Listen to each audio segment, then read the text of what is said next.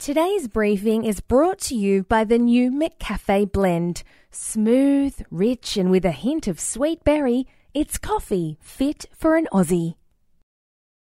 Hey gamers, Jake here from Press Start Australia, and this is your daily gaming news.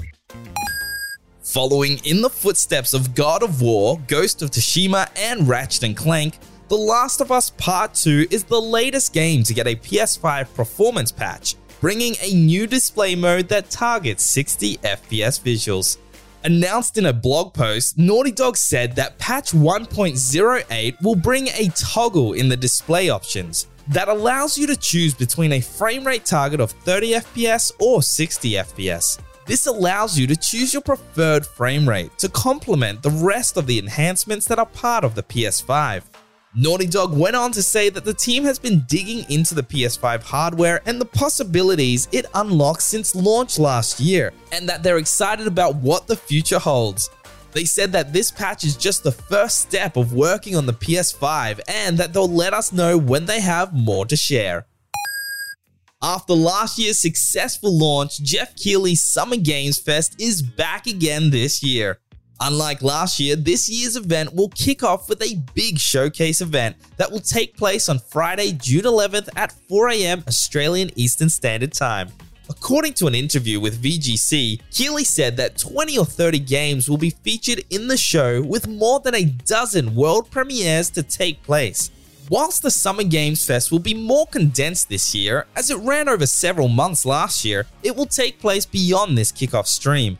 Publishers such as 2K, Activision, Bandai Namco, Blizzard, Devolver, EA, PlayStation, Epic Games, Ubisoft, Xbox, Sega, and Square Enix will all be a part of it, either in the kickoff stream, smaller announcements over the weeks, or by holding their own events, some of which you'd think will also presumably be a part of E3. After years of speculation, Time Splitters is finally coming back. Deep Silver announced that a number of key original members of the Free Radical design team are joining together to bring back a studio under the same name. This includes key founding members Steve Ellis and David Doak. The studio will be a subsidiary of Deep Silver under THQ Nordic. The announcement was made in a press release, which goes on to say to finally be able to confirm that the studio has been formed and that we have a plan for the next Time Splitters game is incredible. Ellis went on to say, while we cannot tell you anything more at the moment, we look forward to sharing information in the future.